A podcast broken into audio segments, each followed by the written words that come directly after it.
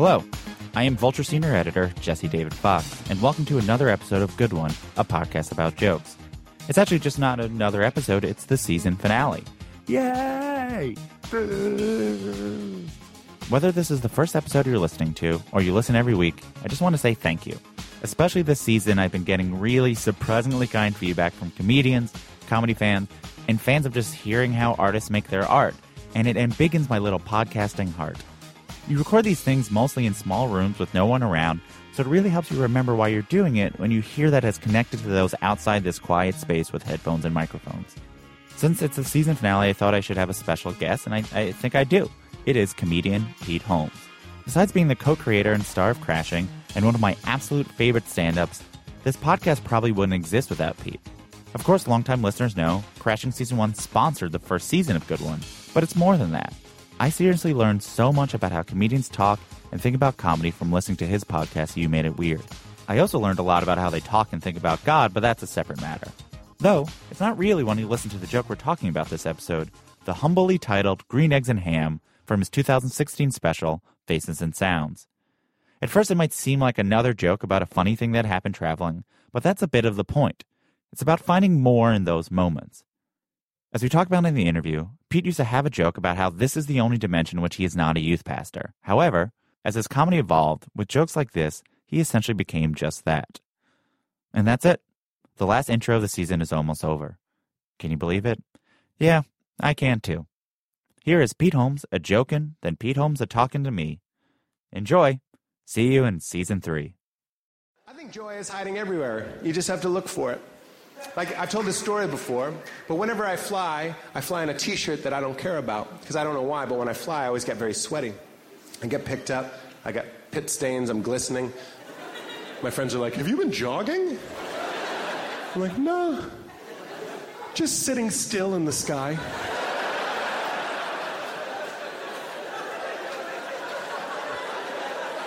Do you have any Gatorade? So I always fly in a t shirt that I don't care about. Now I've been given the shirt twice as a gift. It's a shirt that says Dr. Seuss, Green Eggs and Ham. Just looks like the cover of the book. Twice from two different people on two different occasions. The first time I opened it up, I was like, oh, cool. But in my mind, I was like, fuck this shit. I get it, I'm like a childish man, but no. Just no. Second time, a week later, another person who didn't know of the first person gave it to me. I unwrapped it. It was like God Himself being like, put on the fucking shirt. This is how the world sees you. I gave you that goof goof face. Wear the uniform. So I wear it, but I only wear it when I fly. Now here's the story. It's like 7 a.m. at LAX, Los Angeles Airport. I'm going through security. I'm a little grumpy. People are typically grumpy when they're going through security at 7 a.m., going through that machine that's killing us all, taking naked Avatar planet pictures of our dicks and our pusses.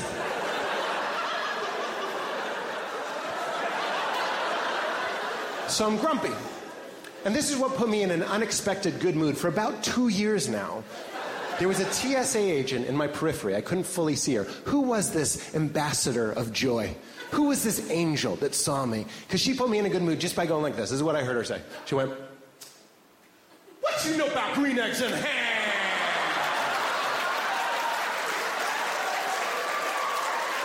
How can you be sad when that exists? That happened. Not in a comedy club. There was no drink minimum. There was no cover. Just a woman killing it in the wild.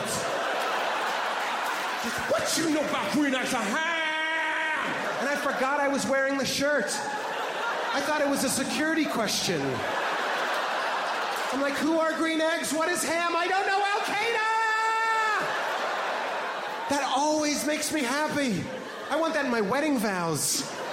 I want to be like to have and to hold. And what you know about green eggs and ham? And if she doesn't laugh, she's not the one. I'm going to do a 360 and walk out. That's right, through her. Don't math check my jokes. Don't math check my jokes. I will T1000 all the way through her. The suit was liquid metal as well. That is joy. You have this for the rest of your life. Keep it in a pill behind your molars if you ever need it. Like if it's the holiday season and you're looking for parking at a Target for like 45 minutes because you volunteered to get ice because you needed a break from your family. And you're looking and you're looping and you're looping, and finally you see someone leaving a spot. You stop, you signal, you do everything correct. That spot is yours. But then at the last second, someone else swoops in and steals that spot. You have a choice to make. You can get mad, just like, ah, cock butter, bitch!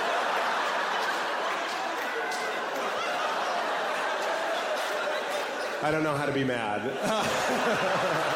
cock butter! Cock butter. If you're not laughing, you're not picturing a fully grown naked man. But instead of an erection, he has a yellow stick of butter. They're coming for you. And he's trying to get it in there, but it's warm, so it keeps melting.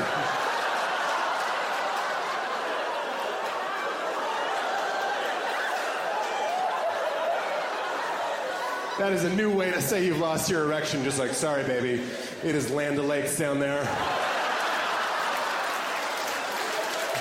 I can't believe it's not an erection. I just.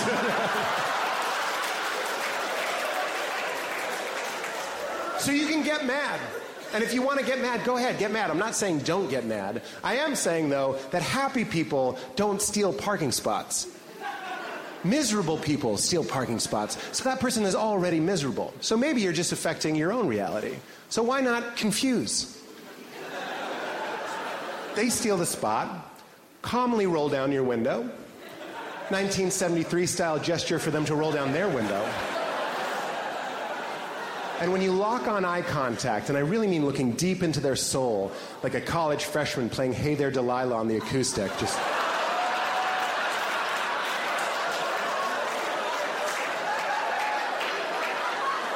When you locked on that secure connection, just be like, What you know about green eggs and ham? And do joy donuts for 45 minutes.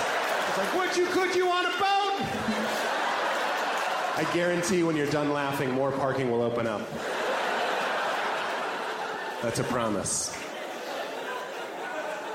I think those little joy moments are hiding everywhere. Like recently, I was in line at Starbucks. I don't drink coffee, I run on anxiety.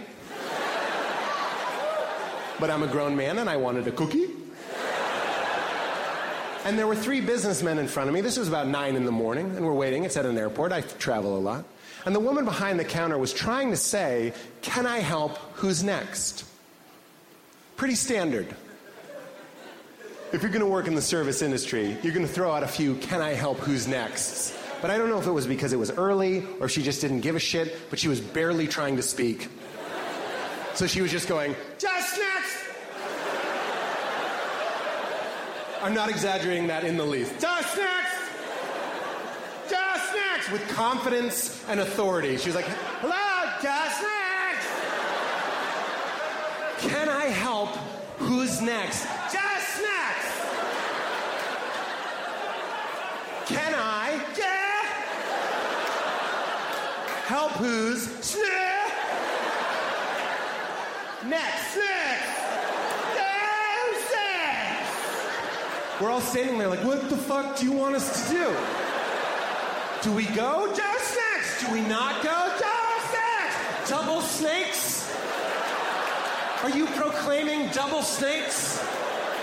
It sounded so much like double snakes, no one would have batted an eye if she was like, just snakes, and then reached down like.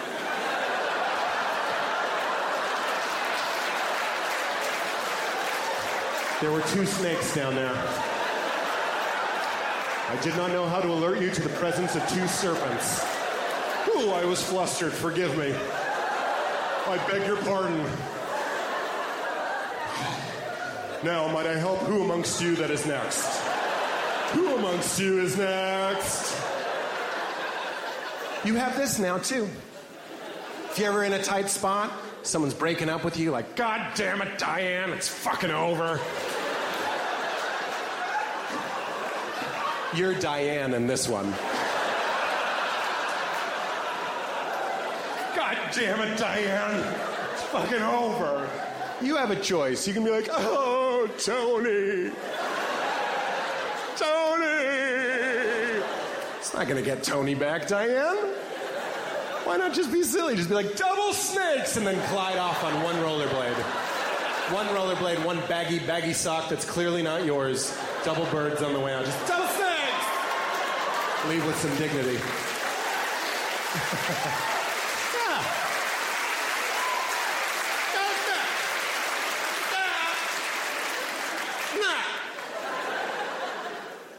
I am here with the, the man behind the joke, Mr. Pete Holmes. Hello. Thank you for uh, coming here. Thank you for picking that joke. My pleasure. Yeah, it was kind of a kind of a I, not I won't say a no brainer, but I was going to say I missed that joke. I I missed the feeling I got when I would just be starting, especially the double snakes part, because it's less sophisticated. I suppose it's just yelling and faces and noises, and it's what I call like a playground bit. You know, the joke is you're going double snakes.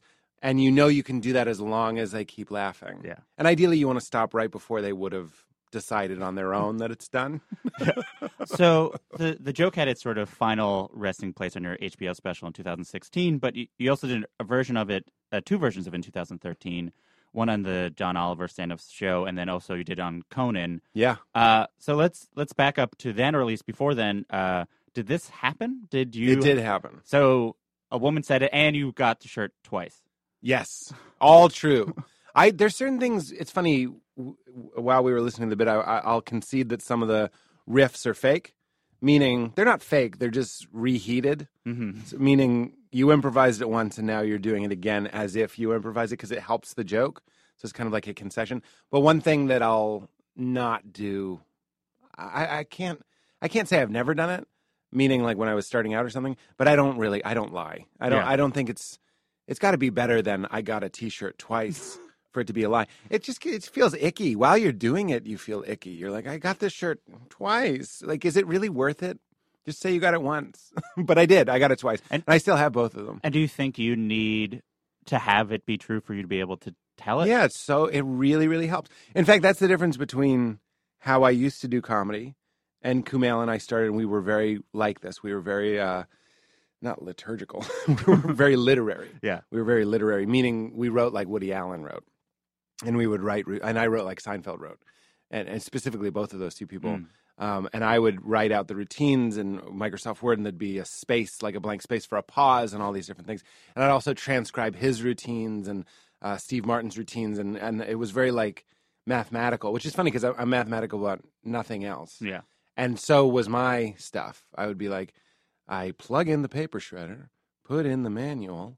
Like if it doesn't shred, I'll read it. That's one of my jokes, but it sounds so much like a Seinfeld Yeah. joke because that's what I was emulating. And then now and then, including this joke, you try and find things that you care so much about that you can just, you know, you can trust yourself with them. Um, I like to think like every comedian has a, a version of a spidey sense in terms of like a thing that triggers that like this is something where a joke is- Totally. but it, it could be different. Some people, even people that you don't think of as angry comedians, like when I asked Eugene Mirman, he's like, "Whatever makes me angry," and you're like, "You don't think of Eugene Yeah. Mirman as this like Yeah, yeah, rageful yeah. comedian." It- or some people be like, "Oh, whatever makes me uncomfortable." I No, think, he's absolutely right. Anger is the right one. yeah, You want to go for anger. Anger is a great cue. People are always trying to get rid of anger or um, feelings of discomfort and stuff.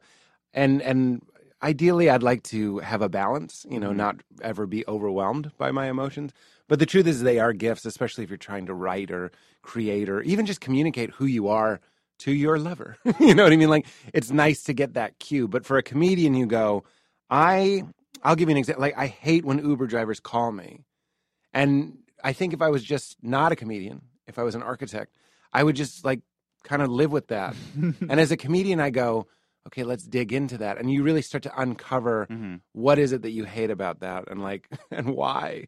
Uh, I think it's because the app is designed so I don't have to call somebody. I could have called a cab, and that if I wanted to have an awkward conversation with somebody, with with a joke. I also don't Yeah. like being. I'm sorry. I also don't like being trusted. I feel like they're calling me to see where I'm going to see if it's worth it. I want to be like, it's not. That's not That's for not you to know. That's not. Uh, that's not the deal. So with a with a joke like this, which is sort of just like an extraordinary thing happened. Ah, but that's long- not even it. Yeah, It's not extraordinary. yeah. Or I'm sorry to interrupt you, Sure. Jesse Fox, but that's what's that's what makes this a bit. I was saying during the joke, I was like, this is a joke teaching myself and reminding us all to pay attention Mm-hmm. that happiness is in the moment. And the story is actually the story of a guy losing that. I was given a shirt, and instead of just kind of enjoying that someone gave me a gift, I'm analyzing the gift. And I'm like, this isn't cool enough for me. It's causing me suffering. You know, I'm, I'm latching to the idea of a cooler me. And then I go through security and I'm unhappy there too.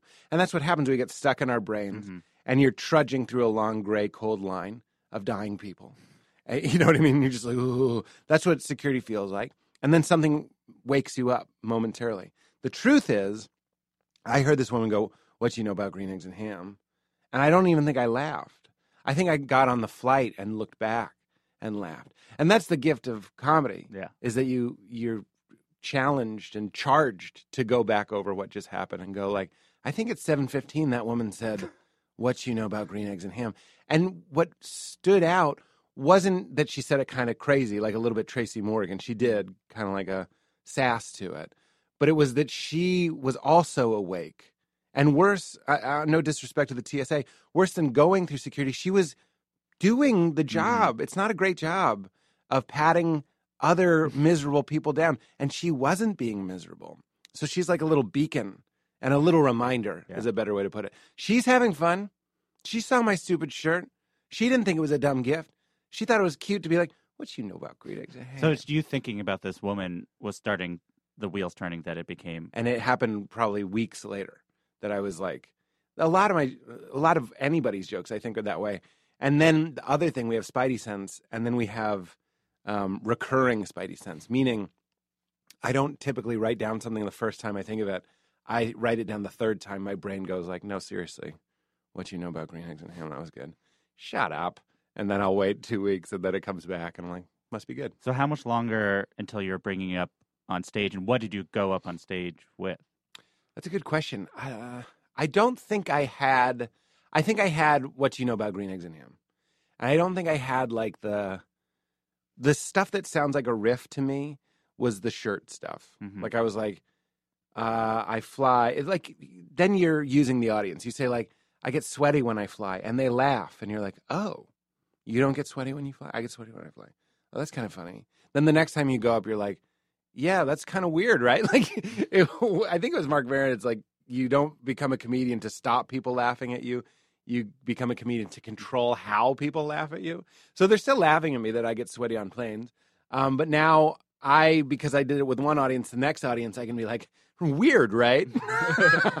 Because I'm just sitting there. I'm just sitting still in the sky. And now I'm using the laugh that was not really against me, but now I'm using it for me. And that sort of stuff starts building itself. You start with the facts. Probably the first time I did it was pretty boring. I, I, I was wearing this shirt. And then I think I remember the time that I said, I forgot I was wearing the shirt. And that's, I think, what makes it a story. hmm It, it's barely a story. Yeah. And I love that too. I hate stories. I hate stories that are like, and I open the cupboard, it's filled with crackers. I had just been, what was all that about? Or like, I open the door, it's Rush Limbaugh. Like, who cares? I don't need huge events. Yeah. Life doesn't feel like huge events. You don't need the ending to be the ending of a story. That's what I mean. And stories don't have to be stories. Most people think they don't have stories. When a guy, and again, I'm not saying I'm in an alpha position, I'm saying anybody under lights with a microphone, just evolutionary speaking, evolutionarily speaking, is an alpha. Mhm. He's the leader of this pack momentarily. And I like using that power position to say, I'm we're all in this together. We're all bored at a Starbucks. We're all going through airport security, and we're all losing the thread of joy Yeah. all the time. Even though I can maintain joy when my podcasts are on stage, it's nice to go up and be like, I lose it all the time. Sometimes the shirt brought me back. Isn't that funny? I didn't want the shirt, then it brought me back. Now I'm bringing it to you. Are you writing at this point? Are you writing completely on stage? Are, is there any part? Are you like, let me have this specific phrasing down? Do you write down what is sort of? sometimes i'll give you a good example uh, i think is it's almost to the point now where we'll say something val and i were watching infomercials and i said to her i was like you can tell how old the product how old the target demographic of the product is by how long they take to explain how to buy it on the internet. And basically all i was saying was that like young products it's like go to xbox.com slash download. It's just that. But if it's like a claw that you used to grab things,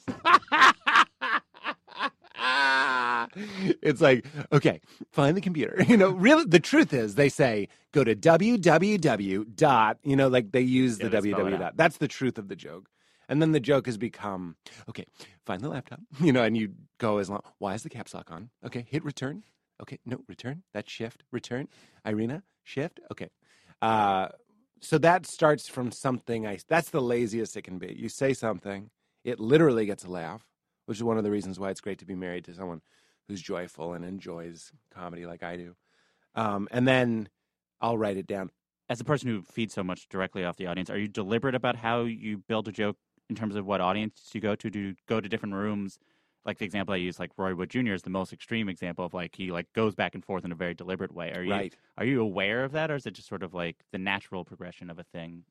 I don't know. At this stage in my career, I I don't I'm not really crazy about pushing the joke uphill. Yeah. I know there are some people that are. In the comedian documentary, the Seinfeld documentary, he talks about like I don't want to go out Saturday night. They're too juiced up. And then Colin, he I think he just says, then Colin, um, Colin Quinn, set me straight. It was like you got to see where it works every different kind of audience. And whenever I watch that, I, I'm like, I'm with you, Jerry. Yeah, you're Jerry Seinfeld. You're going to be performing for theaters for people who love you. Mhm. You don't need to like learn how to like gunsling anymore. You've done it. well done, good Yeah. and faithful Seinfeld. You can relax just a little bit. And if you don't, so my version of that is I don't necessarily like John Oliver's a real purist. He'll go to the some like roadhouse in, in New Jersey because he he loves the sport of it. I'm trying I'm a little bit more sensitive than that. I like I love the nights where I prove to myself that I have grit. It really means a lot to me. Like if I go up and it's a bad show and I win them over, I don't think you there's a higher high for a mm-hmm. comedian than everyone's tanking, the crowd's rowdy, and you you turn it with your stuff. You don't sell out. You don't do crowd work. You do your act and you win them over. It's it's kind of the best feeling in the world. But I'm also sensitive in the sense that like if I'm doing that joke, I'll give you an example. I did this joke once and it didn't work. And I need to be able to go uh it hurts the joke. Yeah. It like dents the armor a little bit. So I'm careful about where I'll try a new joke. Yeah. I need to be able to go like, well, they're wrong. But if you're doing it the first time, I'll do the I'll do it the first time at UCB. I'll do it the first time at Meltdown or or some uh, friendlier space. So I, I guess what is the thing that you go like this is enough where I can do it on television? Because oddly enough, you did John Oliver, though it aired a month after Conan. You you did it essentially a month before Conan. So essentially, the joke was I guess at a point ready. What at what Right. point are you like this joke is ready enough to do a short version of it? You mean on Yeah. on TV? What in your head is the thing that goes this is Hmm. I think the factors there are that it's uh, clean. It's not disparaging to any corporation. I, I know that's crazy, but I have a joke about Subway that I love, and like it was hard to find a place to do it on TV. There's no televised version of that joke. Yeah. Subway, they're eating a little too fresh, if you ask me. um, this joke started to feel very unique to me hmm instead of just being like I hate sarcasm. I, it's just really not for me. I, it's just too easy. It's like that's your phone, nice phone. Like that's a joke. That was a good burrito. Like you just ate a bad burrito and you said it was good, and that's how is that funny? Like, but everyone's so proud of sarcasm. They're just like on their Twitter bios. They're like, sarcasm is just one of the many services I offer. Like, yeah, you're in the way. You're just in the way. So what is the opposite of that? Is is a joke where you found joy Mhm. and then you remind everyone that they can find joy. And that's what we're saying. Uh you're the parking spot example. So you're at Target, you're looking for the parking spot. That is kind of not intentionally, but now looking back, I'm like, that's kind of a Buddhist idea. Yeah. Meaning you think a parking spot is yours, someone else takes it, and then you suffer. And what this joke is saying is that like what life is has nothing to do with what you think is owed to you. So let it go. Not because it's right or because it's wrong, but because right and wrong are just abstractions anyway. And the Mhm. whole thing is on fire. And it's all written on running water. And just like slip into silliness because that can serve you now. It's not going to make that car disintegrate. So that's what made me go, I think I'm saying something that I want to say to a lot of people. I've heard you talk about David Foster Wallace's "Is This Water" commencement speech. Yeah. and this that part, the target part, has a Oh, yeah. similar message. Yeah. Is it? It's not a thing that you would. Re- it's not like you heard that and be like, "Oh, I could apply that to this joke." It just sort of these things are in you and they come out of you. Yeah, I don't know. I think there is something about garbage in, garbage out, and like good stuff in, good stuff out. That's why, like, I study a lot of Buddhism. I study a lot of Ram Dass, and I I read things like David Foster Wallace. And I think that's one of the great secrets is like giving your subconscious good good wood to burn. So, like when I when anybody writes, they're going into they're flying the kite into the black hole, and they pull it back out. But it, you you have some power over your subco- subconscious. Like, what are you watching? What are you listening to? And what are you reading? Are big ones. So, I'm pretty sure I had heard David Foster Wallace. I, I'd give you a better scoop and Yeah. be like, yeah, that influenced Yeah. that. But the truth is, it's so much more esoteric than that because you're going up on stage and you're riffing, and then something about the monotony of life comes in, and that's what what is water is all about. Um, and then it, it slips through. I, I think that's that's fair. Um, so I, I wanted to go through a couple of differences between each one because I think it's an interesting way to think about how you Oh, made that's it. fun. So on, I think so. John Oliver to Conan, even though a, a month different, um, you start by uh, you have this whole thing about you know I'm here to do my edgy material, like how the TSA are a bunch of grumpies, Yeah. and then you create this guy Gary and how he's the one exception, and you're like, well, this day I got a Gary. You see what that is? That's like ah, that's interesting. I would call that throat clearing. So, but but then you don't have any of that stuff. You immediately go like, I was in a bad mood when I was at the TA, and then this thing happened. Yeah, that's valid. I mean, meaning I understand the me that was like I had a Gary. It, it kind of plants that itch in the audience, like be a Gary. Yeah. You know what I mean? Be the guy directing traffic that makes it a dance. You know what I'm saying? Do you have a sense of why you would take it out though? Uh probably because these things are sort of at the what's the word? Mercy of your subconscious. You're doing it over and over and over, and certain things fall away. You kind of want to get to that. You want to get to the chorus. Mm-hmm. It's like Tom Petty. Yeah. Don't bore us. Get to the chorus. That's a little bit of a, a pre-chorus that isn't necessary. Yeah. And it's not like it's hilarious. I like that I did it. Um, TSA is a bunch of grump grumps. These are basically when you're doing a new joke. There are all these things that you rely on that save bad or weaker premises. One of them being, I'm going to talk about how the TSA are grumpy. Okay, when whatever I'm talking about, I can make a joke about how it's not exactly cutting edge bad boy humor. Yeah. And I've probably done that same sort of thing. If I'm working on my unicorn joke, I can be like, yeah, I know, I'm doing more of my cutting edge bad boy humor just because I need a laugh there mm-hmm. because they might be getting nervous that it hasn't been funny in a, in a while. And that'll that'll just put a little bit more wind under my wings to Yeah. get to what you know about Green Craig. The other the other main difference is, you know, the, the sort of the end of the joke on John Oliver is, which is weird because she was Korean, Uh-huh. and then you're like, just kidding, she was a sassy black woman, exactly, Just exactly as you cast, as you cast- racist. you racist. yeah. And then obviously on Conan, you do mention like, oh, she sounded like Tracy Morgan, and Yeah. then in the final version, you don't acknowledge the voice at all. See, I forgot this. I mentioned that while you were playing it, I was like, somebody told me this joke was racist. It's actually my brother. and um, the story is true. It was a sassy black woman. She did kind of say it in a, a- like a, an exaggerated voice for humor herself. It's not like she talks like Tracy.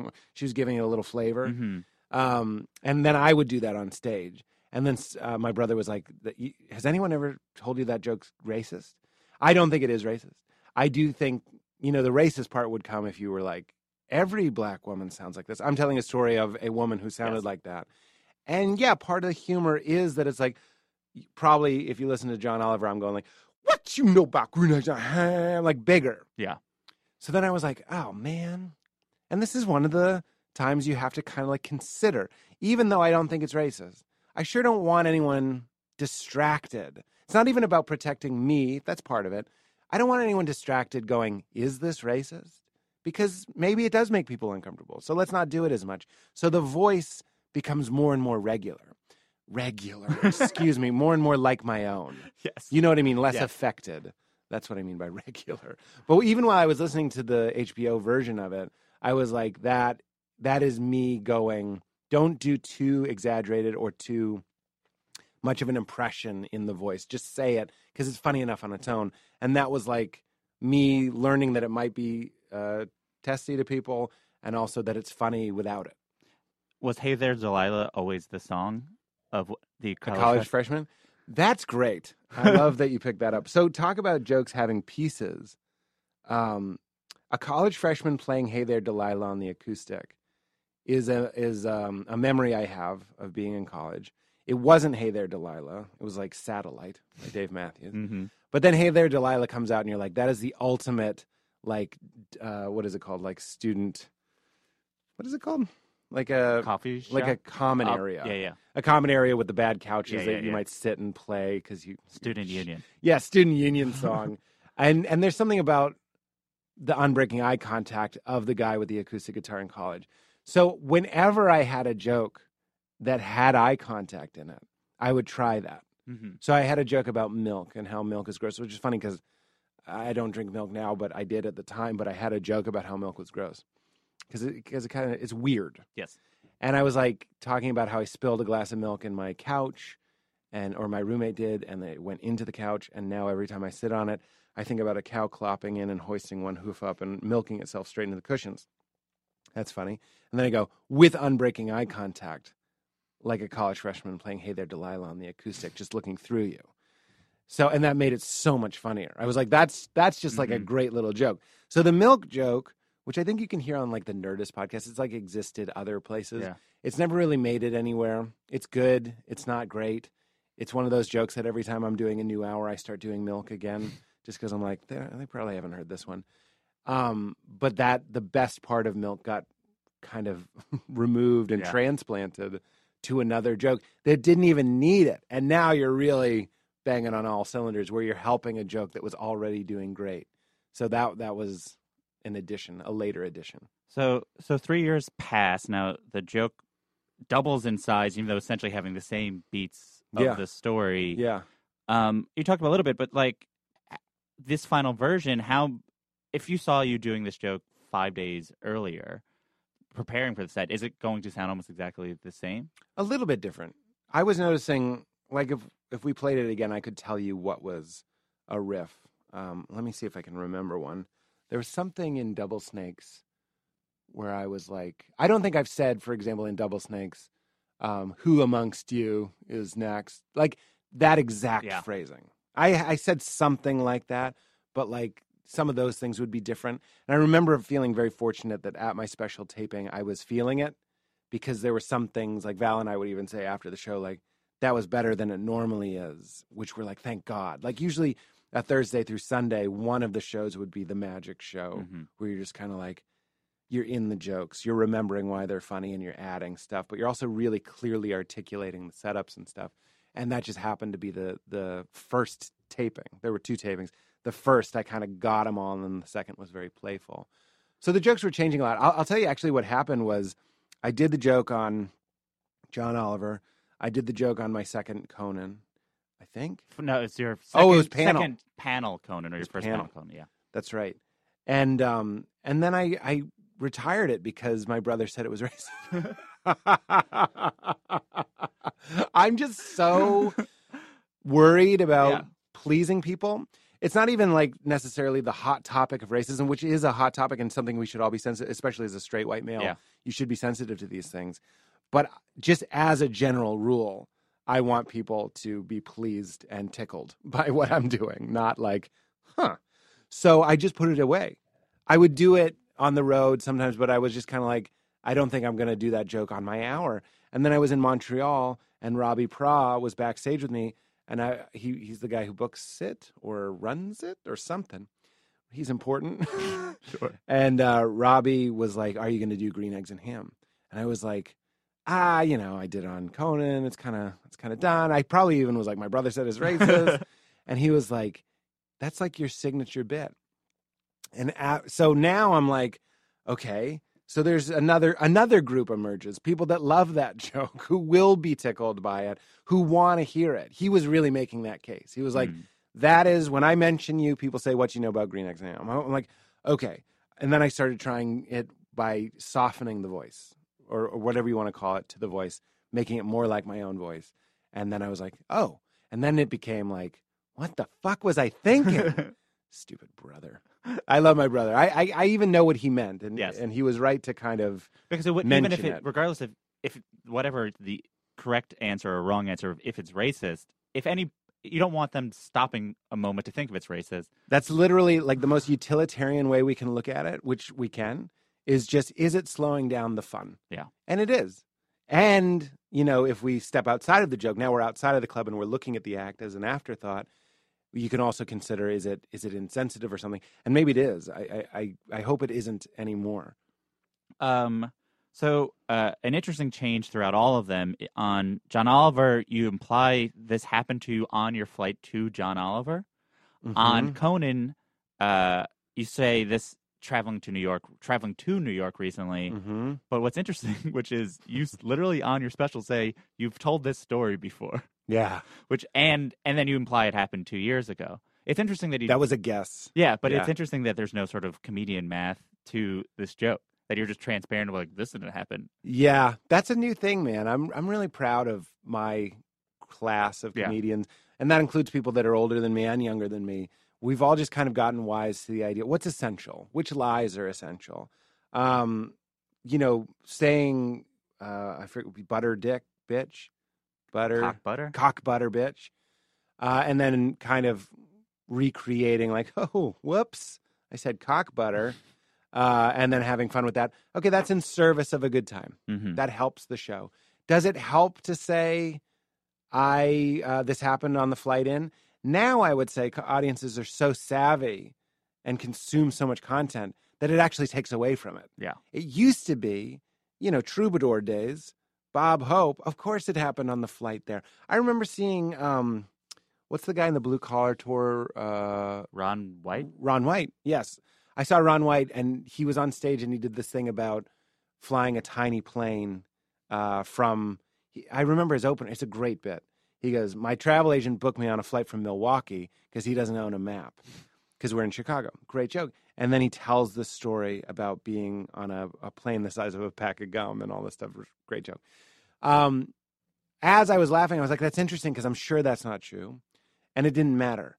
This, that was 10 years ago. Now I think you would say, this happened years ago. Yeah. It doesn't matter. And, and in fact, it helps.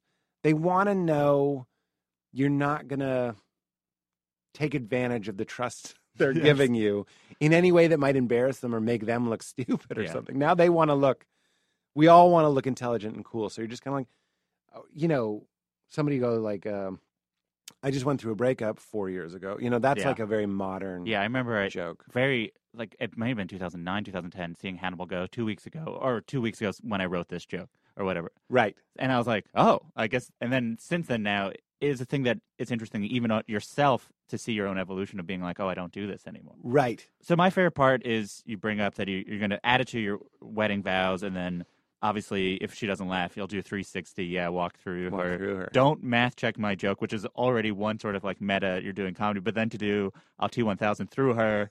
Yes, my my suit is liquid metal too, which Yes. is sort of two. Yes.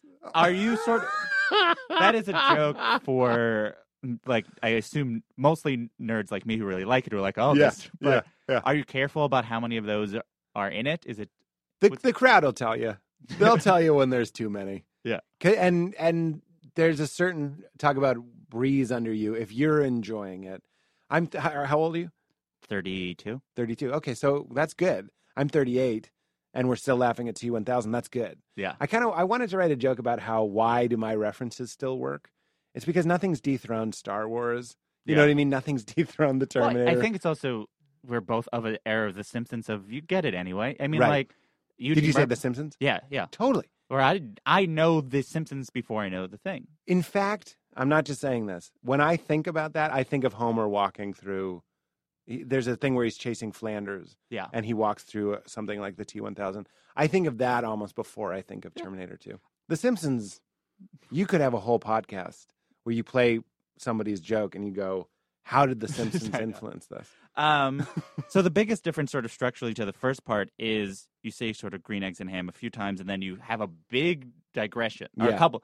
Is that? Do you think that's just sort of instinct, being like, let's see how long we can build before? I we-" think so. I think that's why you include things like you volunteered to get ice because you're tired of your family. That doesn't really help the story. I like that moment. Yeah. Because it's solidarity. It's saying like we all suffer with our parents. so it's a good joke, but it's not essential. And if if the joke was better to get to green eggs and ham faster, I would lose it. So you keep those things in Yeah. just to stagger step it a little bit. We're going to slow down the pace a little bit, so just to make it sweeter when we come back. Yeah, I mean, like the the cock butter part is almost a joke of. Are we still doing? Is this a different joke? Exactly. That's exactly right. And that that was a happy accident. That's why you I said cock butter and then I was like that's kind of funny like a guy with an erection that's butter is funny. And then you realize why do you keep doing it? It's a- again none of them are that great. I'm not here what I'm saying is they they all could go. Cock butter could go. Yeah. like we don't need it. Yeah. It's fun and people sure laugh. Like I, I remember that part like getting some of the biggest laughs of my whole set was like the cock butter hmm um, planned riff or whatever you want to call it. Um, but it's also in service of you're pulling the bow back. Yeah. And you're going, I want them to forget. That's what all storytelling is, by the way. You know what I mean? Like you watch some new show or a new movie, and it's always at the hour and 15 mark where it's like, I forgot about his mother. He's going to go visit his mother. Yeah. That's all it is. I mean, like, I'm saying not just Hollywood.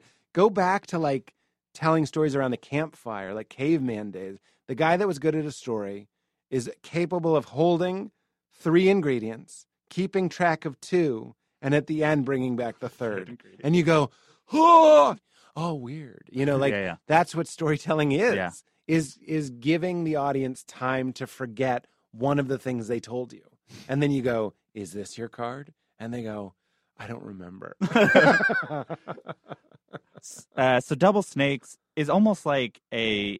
It's a similar joke in abstract, but Yeah. like it's like a deconstructed version of the first joke. It's like only the sound. Same. It's the same joke. Uh, we'll be back with more Pete Holmes after this word from our sponsor. Hey, it's me, Jesse. I just want to take a, a quick moment for an ad break. Good One is brought to you by the all new season of Baskets, premiering Tuesday, January 23rd at 10 p.m. on FX. The critically acclaimed comedy stars Emmy nominated Zach Galifianakis in dual roles as twin brothers Chip and Dale Baskets, and Louie Anderson in an Emmy winning performance as their mother, Christine. Yes, that's right, their mother. All at once a slapstick comedy and a family drama, Baskets follows Chip Baskets' pursuit of his dream against all odds to be a respected clown. See why the San Francisco Chronicle said it was comic genius. Watch the all new season of Baskets, Tuesdays at 10, starting January 23rd on FX. Now, back to the show. We are back with Pete Holmes. I was watching sort of all of your specials in a row, and I was, I was kind of reminded that you got a lot better between your half between your half hour and your hour, like tremendously better. and um, and I was thinking, uh, uh, part of it, which is interesting, because the season of Crashing somewhat revolves around you dawning on this idea that your persona is this fun dad, right. which is sort of the premise in your half hour. But the, by the time you get to the hour, you really land on the this is the only universe where you're not a youth pastor, Right. which is similar but a little bit more refined version of it or more complicated version. Right. Of it. Do you think it was? But it's also it's flirting with the idea of telling the audience Yeah. that I was religious. Yes. You know what I mean? Was it hard for you? Because I realized earlier you really don't. You're not, not that religious almost at all at the earlier part of your act. Right. Was it hard for you to overcome that or figure out how to do that part of yourself on stage? I think it's super funny that if you look at like Kumail, for example, who spends his whole career, and I would I would say this if he was here, this isn't a bad thing. Um, in fact, I think it's what he should have done, avoiding talking about being from Yeah. Pakistan, and then when he gets his break, he talks about being from Pakistan. this is what we do, you know. I mean, similarly, Aziz didn't talk much about uh, being Indian, but then on Master of None, they did that great episode about his, uh, him and his friends' parents being immigrants and whatnot. So, at a certain point, you reach a level where you're now almost good enough to talk about the things people wanted you to talk about when you were starting. Yeah.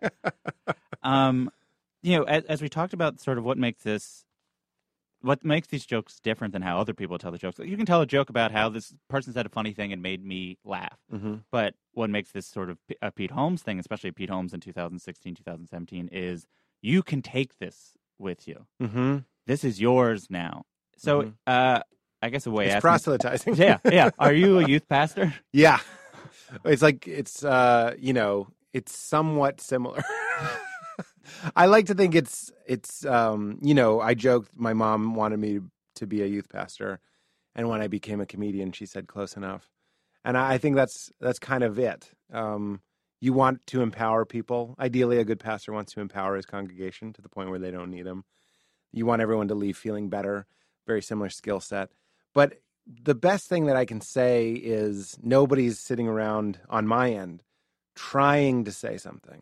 This goes back to what we were saying is like if you spend all of your time thinking about living in the moment or choosing joy or finding joy or relieving suffering or whatever it might be, that stuff is going to come through. And then I, the spiritual teachers that I relate to, are the ones that say, you don't need me, you don't need this, Mm-hmm. it's in you. And that's every movie and that's every show, but it happens to be true. And then that starts to bleed, it starts to bleed into the comedy, I hope. But it's not it's not by design. It's just like when you start living that kind of life, ideally it's going to start bleeding out. That's why, you know, if you start consuming a lot of garbage, I think that sort of stuff comes out as well. Yeah. We can use the podium of stand up. I think maybe one of the worst things we can do with stand up is just um, reiterate what they already know. I see a lot of stand up that says, especially guys being like, "Isn't uh, isn't sex great? Isn't food great? Isn't sleeping great?" But even more dangerous, isn't winning great? hmm Isn't it great to be great? Yeah. And like I saw a comedian, it was actually a lady, but she was up there. And again, I don't eat meat, and uh, she was meaning, uh, I'm sorry, but like she's on stage shitting on people who don't eat meat. Yeah. And the punchline was like, "You can have your rice and beans. I want a steak." And I was like, "Everybody wants to steak. You've done nothing. Yeah. You've done nothing. Everyone was listening. I get really talk about Eugene and following the Yeah. anger. I'm like, but again, just as toxic is saying, isn't being right great? You know, isn't being smart great?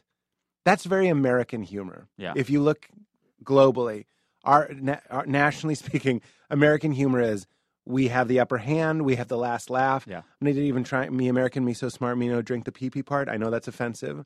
That's American humor. Yeah. And I'm all if you can do a joke about aren't we all dumb? Aren't we all weak? Don't we all die? Aren't we all scared? But can you do it in a joyful way? Then they're actually this is uh, bias noted. Yeah. I like what I do.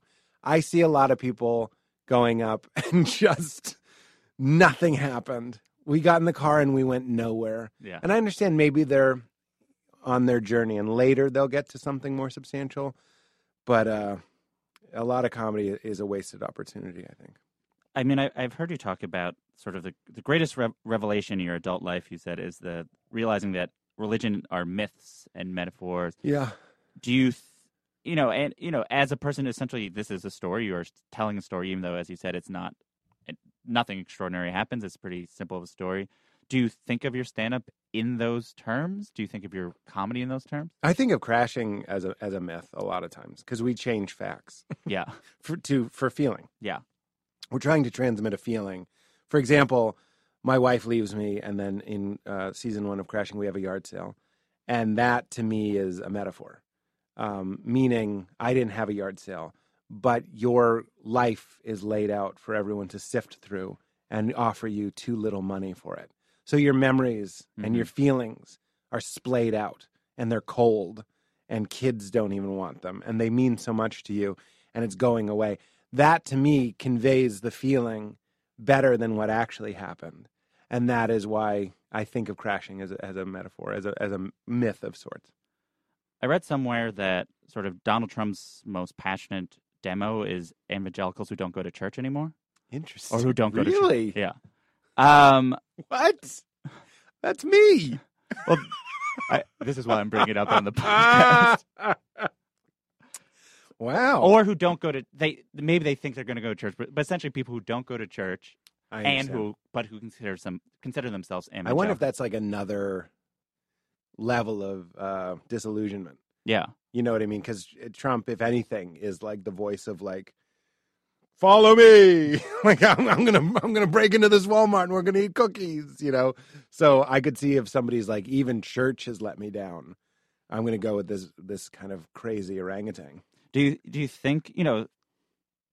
I don't know how you get find these people, but in so much as like if you, what do you think they think of crashing or your stand up? Trump fans? Yeah, these sort of this specific demo, regardless of even thinking of them as Trump fans first. I suppose we could vilify this group. Um, my hope is that crashing is enough about pursuing dreams that anybody would have dreams. I'm, I'm, by the way, I'm not saying this to be like, man, I need these numbers. Yeah. This is strictly humanitarian. hmm It's like you could have some some stuff in you that you need to work out. You might have some hate. You might, or you might have some frustration or some pain. I bet. you- I bet Yeah. we all do. And honestly, just like my stand up, it's my hope that regardless, you could watch a show like this, maybe have some of that pain go away, and maybe even get a little humanity slipped into you while it's happening. But I don't want to, and I know you don't either. I don't want to get caught in the trap of thinking that just because somebody is hurting in such a way that they want a Mhm. blowhard, that they actually want a, a bully. Yeah. That seems so strange to you and I that that makes them this this other that is so far away that I couldn't even imagine them enjoying crashing or any other show Yeah. that we love. Cuz cuz underneath that that stuff I have to think there's still a person that of course there is that Yeah. that that has dreams and and suffers for them Yeah. and pays for them and that and that's ultimately what the show's about. you know, this joke from watching all the things in order feels like a certain sort of culmination or peak or zenith or whatever, you know, and shows in general can sometimes feel like the culmination of a developed persona. Mm. Uh, best example, sort of Sarah Silverman program was sort of the end of Sarah Silverman doing that, and obviously she was doing a character. Mhm.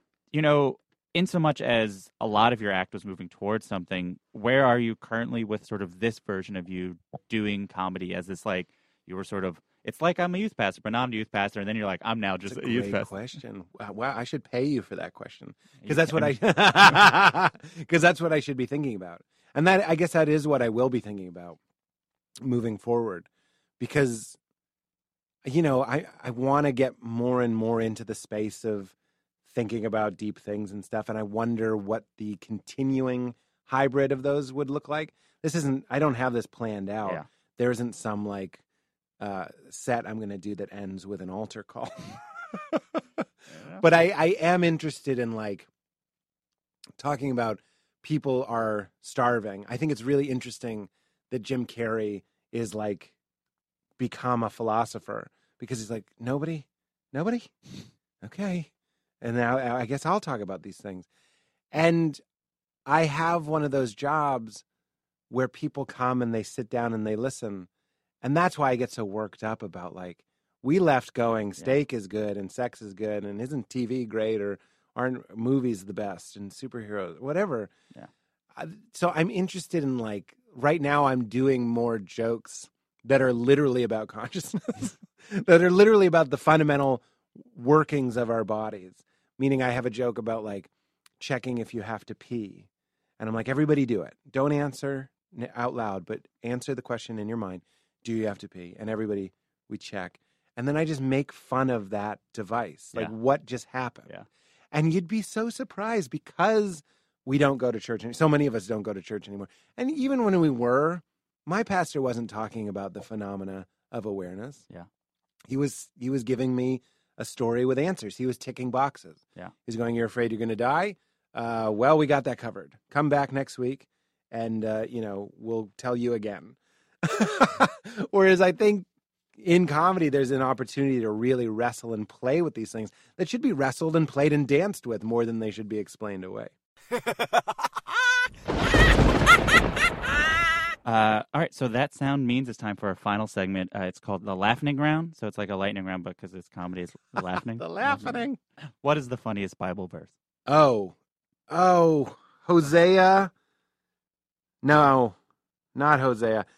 There's a verse. I can say the verse. I'm pretty sure it's in the book of Hosea. I'm not even sure there is a book of Hosea now that I say that. The ver- the verse goes like this. We used to love it. Go show love to your wife, though she be an adulteress, just as the Lord your God loves the Israelites, though they turn to false gods and love the sacred raisin cakes. it gets better.